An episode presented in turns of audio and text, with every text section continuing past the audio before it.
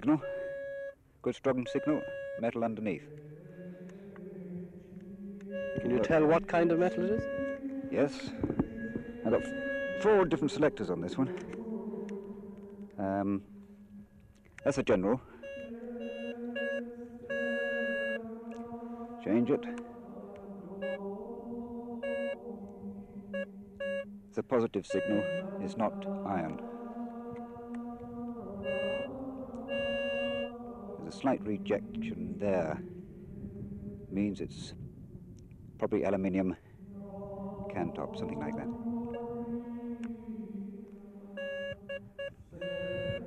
That's a good signal. I changed that down to.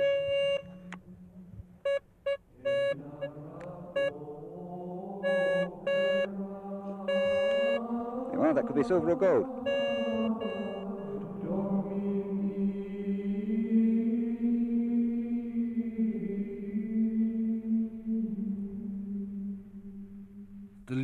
Gold has urged men since the world was inhabited.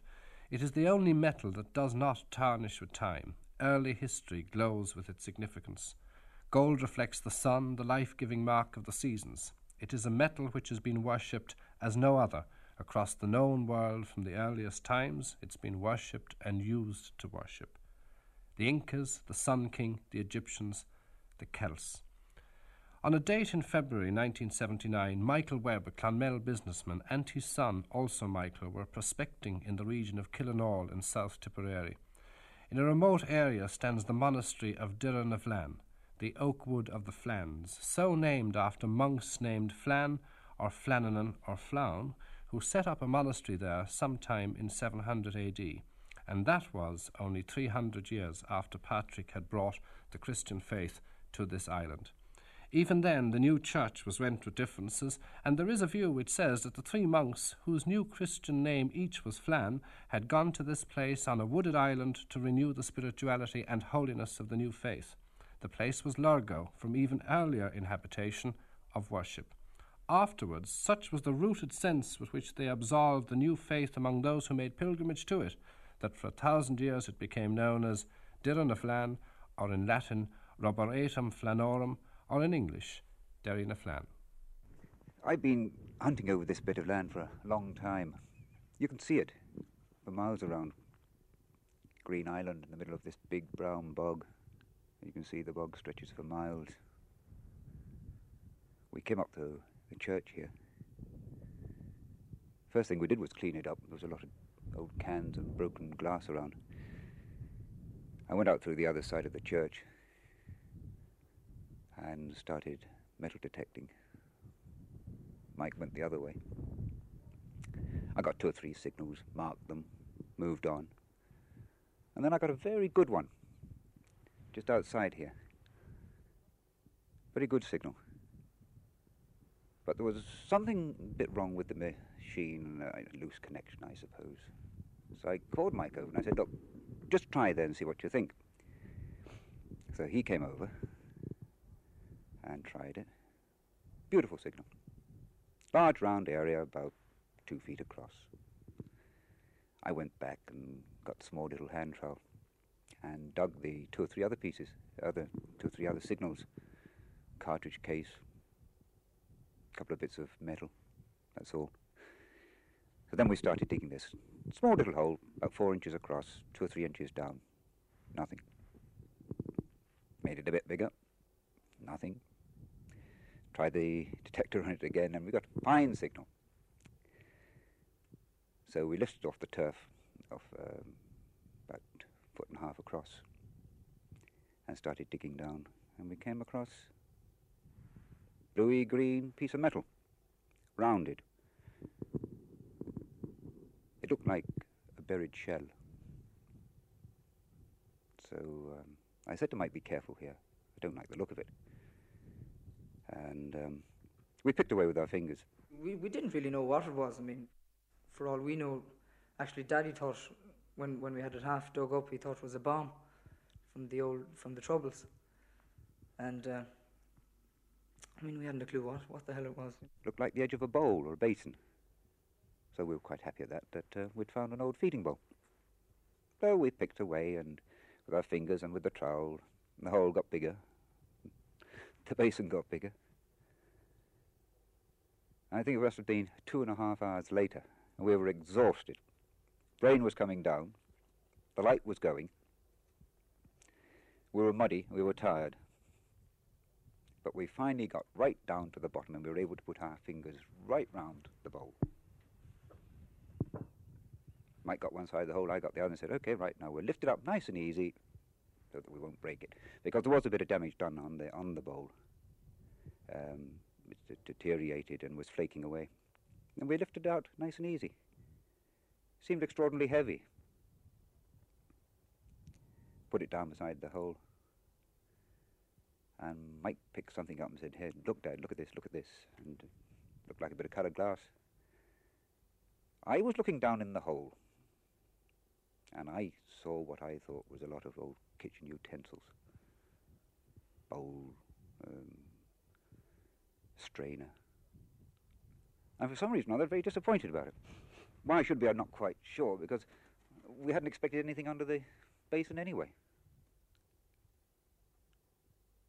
So then I bent down and I picked it up, picked up the, the bowl, and it suddenly came to me what it was. Mike said to me, What's wrong, Dad? Said, Look at this. Look at it. I said, That is a chalice. And the only other one I've seen is in the National Museum. He was in utter amazement, and so was I, because there he was, as white as a sheet, holding this chalice, you know, big huge chalice in, in the in his two hands, and he was as white as a sheet, and the two of us, God, didn't know where we were. Mike gave a whoop. have we have we really found it? He said. Have we found it? I said yes. And he gave a fair imitation of Mike Murphy dancing. you could see the gold then. You could see all the intricate gold work, wire work, beautiful hammered silver work. It was unbelievable. We looked at the other pieces. Mike picked up the strainer. We looked underneath the basin, and we then saw the paten. There were pieces of gold dropping all over the place. The paten was in bits. There was a wire, an iron wire thing that held everything to pieces. It, it, it had burst the um, burst open the the paten, and the glass studs had fallen out, and the gold filigree panels had fallen out. So we wondered what to do next. For one wild moment, I was going to put everything back into the hole and um, come back another day because the light was going and we had two miles of the bog to cross. So anyway, we picked up all the bits and pieces, put them into the chalice, the chalice in, and the paten into the big bowl, and then filled in the hole.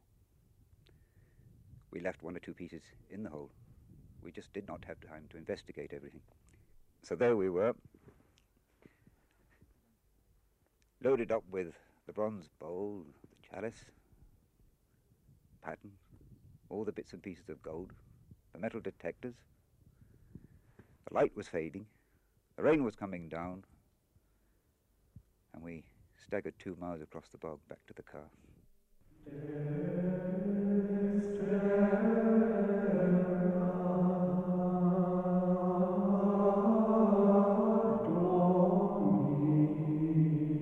It ranks in importance uh, with the Ardagh Chalice and the Tara Brooch and the Crozier of the Abbess of Clonmacnoise. It is one of the major uh, finds of the early Christian period in Ireland.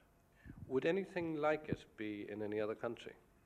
Not uh, of that particular kind, because uh, in Ireland uh, these works of art are of this early historic, early Christian period. In England, you will have Anglo Saxon art. Uh, such as the Sutton Hoo ship burial and other things of that kind, but it is distinctively Irish, Irish orientated ornament. What does it tell us about the people and the religious practices at the time? Well, Ireland has been known in the past as the island of saints and scholars, and admittedly, not all were saints and not all were scholars. Nevertheless, in Ireland in the 7th, 8th, 9th, 10th centuries, there were many monasteries and churches. And in these churches, there would have been church uh, vestments and church vessels. And we have, from the last century, the Ardagh chalice, uh, but now we have a second uh, chalice, and this brings to mind the fact, which we should all know, in that every monastery and every church in Ireland at that time would have had a reasonably good chalice and other uh, vessels, and this is beginning to prove the point. And I would expect that there are many more chalices of this kind in Ireland uh, waiting to be recovered, but hopefully not by means of metal detectors. On the other hand, if Michael Webb hadn't been using a metal detector, this find may not have come to light for an awful long time yet. Th- that is quite true. Uh, the possibility would be that it would not be recovered for perhaps 100 years until that uh, site was scientifically excavated. On the other hand, we feel that that particular find, which was covered by a bronze basin and was away from the acids of the soil, would have remained and would have been preserved and would have awaited recovery in, in systematic excavation. Nevertheless, uh, Michael Webb, having found the chalice and the paten, uh, did the right thing, reported the matter to the National Museum, not only reported it, but brought it here on the day following its discovery, and as a result, we were then in a position to go back to the actual site of discovery and to recover, in the course of excavation, a number of other parts of the actual paten. And this has been very useful from not only a scientific point of view, but from a general point of view, that we were able to recover the totality of that hoard from the earth. That is something, in fact, that doesn't happen uh, with other metal detector users. They, if you like, uh, take the object from its surroundings, do not report it, and therefore we don't know, and they don't know uh, sometimes, where they actually recovered it and whether there was something else with it which would be of considerable interest to people interested in archaeology and history. Is it your own feeling from the grapevine of archaeology that uh, something like this may have been found and is secreted, is kept somewhere? Well, I'm not too sure if something like this, but I do know uh, from the grapevine that there are many items that have been recovered by the use of metal detectors from lands all over the country. Now, there are a number of points in relation to that. First of all, people enter upon lands, lands owned by others, lands owned by farmers, and they take away material which is actually, in many cases, the property of the farmer. In the first case, uh, they are trespassing, uh, they are removing this material. In the second place, uh, when they recover material, and if they do not report it to uh, some authoritative source, such as the National Museum or the Office of Public Works, it means that this find is lost from history to a great extent. They may, in fact, and some do, report it a year later or sometime like that. But uh, the, the, use of metal detectors for all this purpose is, in fact, uh, wrong morally and otherwise, and uh, we, we don't feel that it is the correct way in which to collect history. Uh, a contrary view to that is that a proportion of the significant finds over the centuries have been found by amateurs or accidentally. This is quite true. The, the majority of finds have been recovered accidentally by people cutting turf, by farmers ploughing, and so forth. And I think that that is, if you like, a nice and accidental way to recover material. And in general, the farmers and turf workers and others who have found these things, they have reported to the local Garda or they have reported to the museum, and we have gone to them and examined the find with them. Uh, unfortunately, with many metal detector users, they find the object, they don't report it, they don't seek assistance in recording further evidence of the past in, in that particular place. How did you feel, or what did you feel, when Michael Webb walked into your office here the following Monday with the Derrynaflan chalice in a cardboard box? Well, he walked in, and uh, things in cardboard boxes, as it were, sometimes are important things. And when the chalice was revealed, and the paten that went with it, and the strainer, I felt, yes, um, these are objects that have found uh, their new resting place. And uh, I was indeed appreciative of his action in bringing them to us, and I think I did at the time present him with a copy of our Treasures of Early Irish Art as uh, a gesture of, of, of, goodwill and to show our appreciation of what he had done. Um, I was indeed uh, very glad. Naturally, I was not, if you like, excited because with uh, objects of this kind uh, all around us, as it were, over the years, one becomes, as it were, anesthetized to this kind of, of material. Nevertheless, uh, I thought it was a very good thing and a very proper thing for him to do. Do you feel he has been adequately compensated? Uh, I think so. We, we, must take into regard the fact that the using of metal detectors is not quite the right thing to do. All right, uh, Michael Webb used a metal detector, recovered the material, uh, brought it to the proper authorities here at the National Museum, but uh, we must have recourse to, as it were, the law of the land.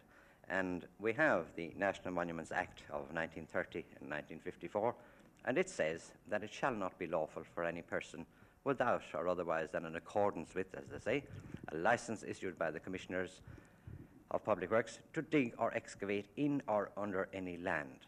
Uh, now, if one is using a metal detector, one is actually probing in or under land, and in that case, uh, one is acting contrary to the law. So, therefore, I must say that uh, the use of metal detectors, even by Michael Webb, uh, cannot really meet with our approval. Brendan O'Riordan, Director of the National Museum. The question of compensation is a thorny one, given that the state has certain rights in the matter of what is regarded as treasure trove, and given that in most cases finders are happy to have an object of beauty repose in the National Museum, and that they are given some amount in recognition. But how to define that amount? On the open market of international dealing, such a rarefied find as the Derrynaflan hoard would fetch as much as someone is prepared to pay for it. That could be one million pounds, it could be more. But given again that in this case it would be illegal for whoever is a judged owner to export the chalice and the hoard without a license issued by the relevant government minister. I say a judged owner, for there is now a definite conflict of views between the National Museum and Michael Webb as to the legal ownership of the Derry Derrynaflan hoard. Do you feel you've been adequately compensated for the find? That has not been discussed yet. It's still in the hands of the uh, museum. What is your attitude to the chalice and possible compensation? Well, we are claiming the goods as ours as of the moment. The museum hasn't claimed it. When they claim it, or when they make a claim to it, we can then discuss compensation. In 1932, Patrick Nolan, then a youngster of 15, living on the family farm on the rocky wastes of the Burren County Clare, found a collar of gold. A collar of gold, in fact, right out of Malachy and out of mythology. A fortnight ago, he recreated for me that experience. It was the month of May, and I happened to be walking over the path. It was a path where, I, where the colour of gold was hid. And I had travelled that path umpteen times before that. It was on your land? Yes. But this day, I just saw a small ribbon a small corner of the colour sticking out from the rock, a tiny bit. And I just wondered what was it. And I crept down and I could barely catch the collar with two fingers. And I, a gentle pulling, I got to lever out the collar from the crevice of rock. And uh, whoever hid the collar there, he had to double the collar, he had to fold the collar to get it to fit into the crevice of the rock. Because if he put the collar in whole, it wouldn't fit. He had to double it over and push it under the rock. And I opened back the collar to what you see today. And it was as bright and as shiny when I took it out from under that rock as it is in the museum today. And how come that in your years in passing that particular pathway you'd never seen it before? Had it I stood over it. Actually, stood over it and didn't see it because there was only a tiny, as much as I could, ca- there was only as much sticking out as I could grip with the thumb and finger. And when the archaeologists came to look at this place here where, where it was, how did they decide that it was there for so many thousand years? Is that where it was originally left as part of a burial mound? There was no sign of a burial mound. How it came there, they decided it was anybody's guess. It could be put there by the wearer coming or going from battle. But evidently, whoever hid it there didn't think much of the value of the collar because he doubled it and pushed it in. It, it could be the, the officer or soldier going to battle or coming that was didn't want wanted it to be found or discovered by anybody. You're talking about 4,000 years Yeah, ago. well, for that. Well, it, it is only it was only made 700 BC. That's the date of it. That's 700 BC. That's what the archaeologists reckon Yes. was it 700 BC, 700 BC. which is about two and a half thousand years yes. ago. It's still some finds Well, here. I had it in my possession for two years, and I, sh- I showed it to different people, people who I thought should know it, and they all put it down for this and that, and they didn't know.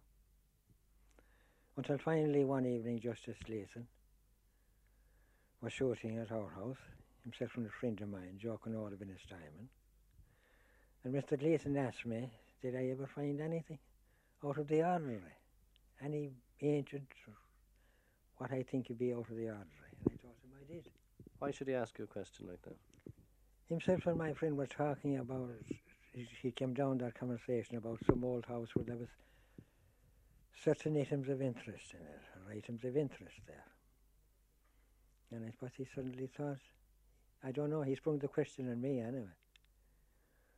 And I showed him the colour of gold, and he said it, that it was the colour of gold. And where did you where did you have it at this stage? Did you have it in your in your own I house had it here? outside. I had it in a special hide outside.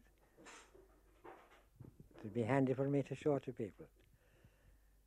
It was quite safe outside. I hadn't. There is a, a, a yarn gong that I had it thrown up in a bush. No, I had it hid quite safe. Nobody could see it. And what was Gleason's reaction when he saw it? Oh, he was delighted. He thought it was an ancient colour of gold. He knew immediately what it was. And what did he do? What did he do? Did, did Oh, he took it away. um, He, he- took it away and he found the Dublin Museum right away. Because I had the museum, I had the keeper of the museum, Dr. Mahr, down the following morning at 11 o'clock. with some other people? With, with, with his cabinet, we'll say, down to. What was it like here then? It must have been some excitement. Well, the day was very bad anyway. It was teeming. And uh, he came with his attendants and we removed stones. Nor was there any more stuff hid there. He came to the conclusion that it was a barren place. There could be nothing more hid. Or in any way. And uh, what financial compensation did you get for being the finder? I got 75 pounds for the said it was, the colour weighed about around 8 ounces. And the gold value would- be about 75 pounds. And I got 25 for finding it. But it's priceless as a piece of, of antiquity. That's right. You can't put a price on it. You can't put a price on it now. And what feelings do you have now, nearly 50 years later? What feelings do you have about it and knowing it's in the museum and people come, come to see it? Well, that I'm being badly treated for such a valuable find. That I'm not recognised in any way for finding it. I have got that I'm badly treated for finding it. Because I could not buy it for gold value. And what would you like, in what way would you like to be more compensated? Well, I'd like to have my name in the colour of gold, the the colour of gold in, in the museum, because friends of mine go to see it. They see the colour of gold. They know what was found. They know me, and still my name is not in it. Well, ever since I came here and married him, people come all during the summer months to know where the colour of gold was found and to meet the man who found it.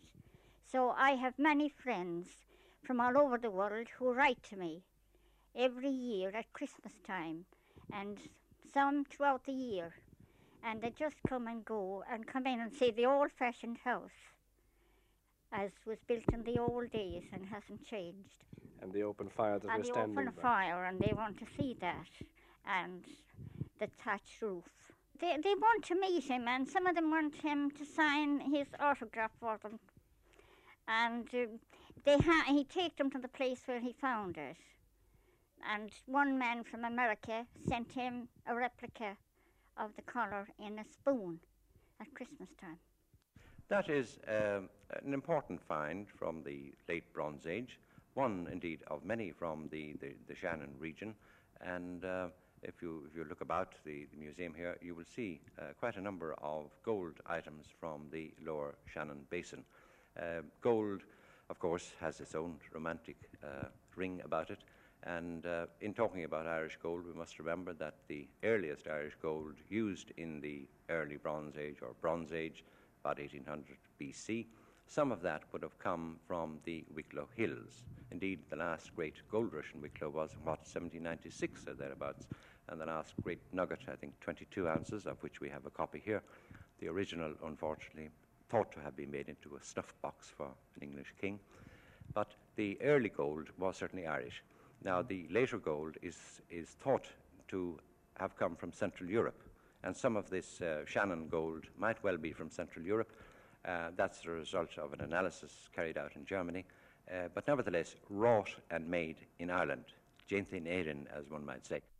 The significance of the Derrynaflan chalice and paten has been such, extracted, as it were, not only from the Irish civilization, but from the golden age of Western European civilization, that the scholars and experts of the international art fraternity have shown a keen interest in it. The chalice is now in the British Museum to be conserved and restored, a process that may take upwards of a year. Before its arrival there, the keeper of such antiquities discussed their pleasure in being allowed to work on the Irish treasure. I was also pleased to see that it had not been seriously distorted. Um, and this is because, of course, it wasn't actually buried in uh, a lot of soil and hadn't been trodden on, and indeed had been rescued very quickly.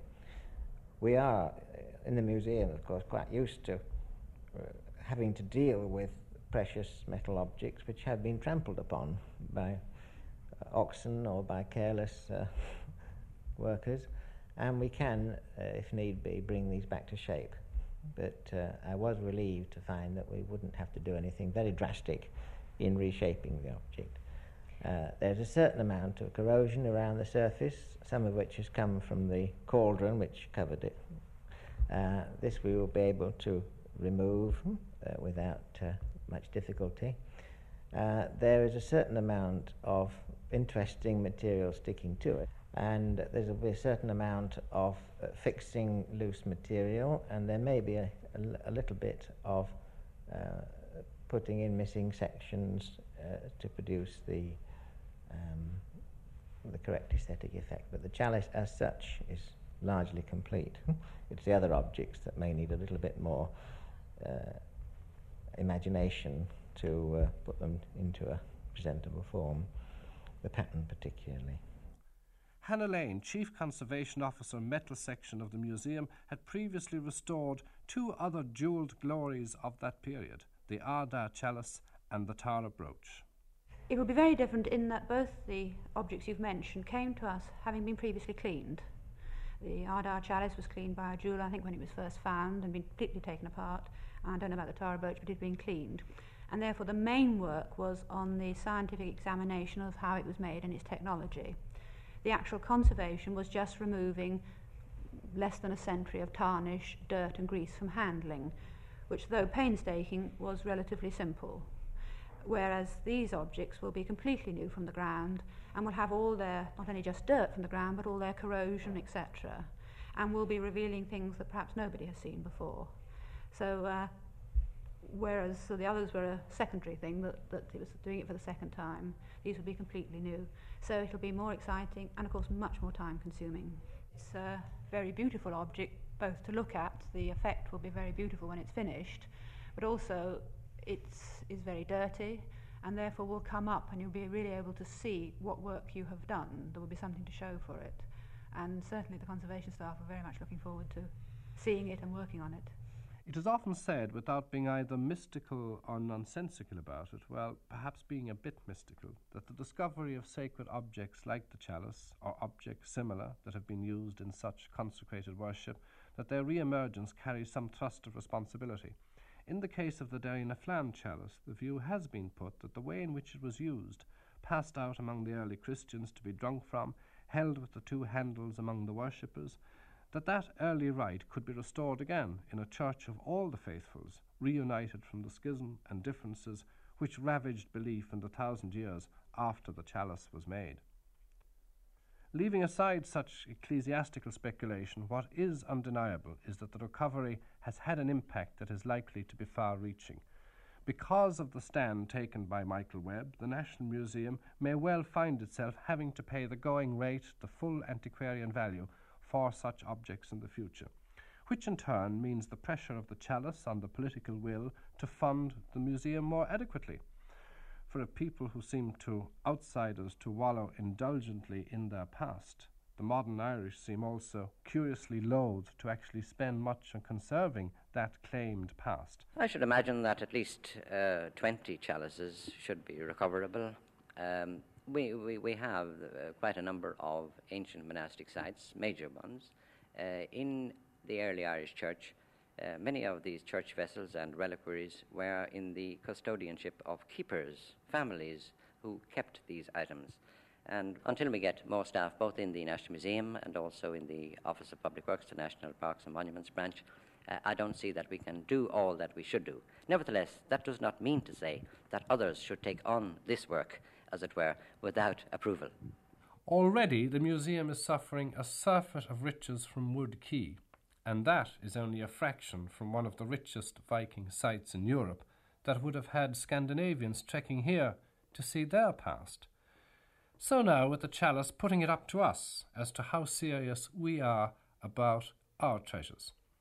The archaeologist Liam de has written that it's doubtful if our state deserves to be the beneficiary of such an inheritance, as he put it, from such a noble past. We have a great deal to be ashamed of in the way we have handled these matters, particularly since independence. Um, in fact, we're still, to some extent, coasting along on institutions that were formed uh, in the bad old days when we were in chains and slavery under the British. Uh, not, not altogether so. There was, uh, to the credit of the government of the time in the 1930s, uh, there was a movement to get something done about archaeological excavation, and indeed that has been very beneficial to Irish studies uh, in general. But uh, that's, ra- I'm afraid, rather exceptional. I wasn't, of course, referring specifically to anything about the Derry na Flan material itself. I think it should be in in public care. Uh, material as important as that, and uh, I, I, think very much the Derrynaflan hoard should be in our national museum. And I wasn't particularly criticising the the museum. The museum is in a sad state as a result of uh, policies of governments and administrations over many many decades, and uh, in, in, w- in, what way is it in a sad state? Well, it hasn't uh, had enough staff, it hasn't had enough money, uh, it has been neglected in various ways. Uh, the building was allowed to get into a poor state. Uh, collections are not properly staffed. Many of the collections are closed, and the material in them is in a bad way. Uh, the storage is haphazard here and there, some of it, again, quite unsuitable for one reason or another for the purpose for which it's used. And uh, there just is a very, very sad story there. Uh, I would think that our I, this is this is very understandable. It happens in, in a lot of new nations, but I think we have been philistine in our approach to a great many cultural matters. A great deal of po- politicians talk about our cultural heritage, uh, language, and everything else, but uh, very very little practical action until very recently, at any rate. There's a kind of dichotomy there, isn't it? The Irish are known abroad for wallowing in their past, and yet when it comes to actually conserving it, Well, I think we've seen a, a, a, a tremendous change in the outlook of the Irish on their past. They don't conserve it. They never really did conserve it. Uh, there was a kind of laziness which prevented them from knocking down things, so that the country is full of ruins, where elsewhere they'd have been cleared out of the way. And uh, of course, there was uh, both a, re- a genuine reverence for the past and also a great deal of superstition which protected many monuments. Now, uh, dynamite and bulldozers and development schemes and EEC money and the new affluent society uh, have changed all that overnight. And what we lack, I think, is the kind of solid uh, middle class tradition uh, of caring for things like that, of having public spirit about things that don't put an immediate couple of pounds in your pocket, uh, which most developed European countries have.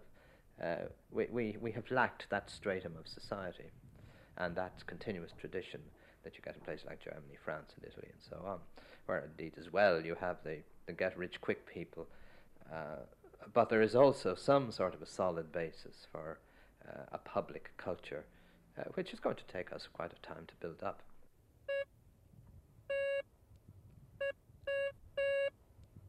What we did was we, we put everything into the bronze basin, and I think we, we put um, plastic bag or something under the basin itself, so that because there was a few holes in the basin, just in case anything might fall out. And um, the person we took turns in carrying that over the bog. And um, there, there was a person behind. Then one of us went behind to see if if anything fell, which anything didn't. And Dad brought it brought it home then, and um, he packed them in boxes with you know paper and all that, so they wouldn't get damaged. I was gone back to school that night. I think. and did you tell anybody about it here? No, I didn't. I told a tree actually, big tree standing up in front of me, and I went up to it and told him. Quite stupid actually. And uh, do you still go metal detecting? Yeah, I was just out there last week. We went out. We had a very enjoyable day. Very wet day. Very wet indeed, in fact. And um, didn't find anything very much. Found a horseshoe.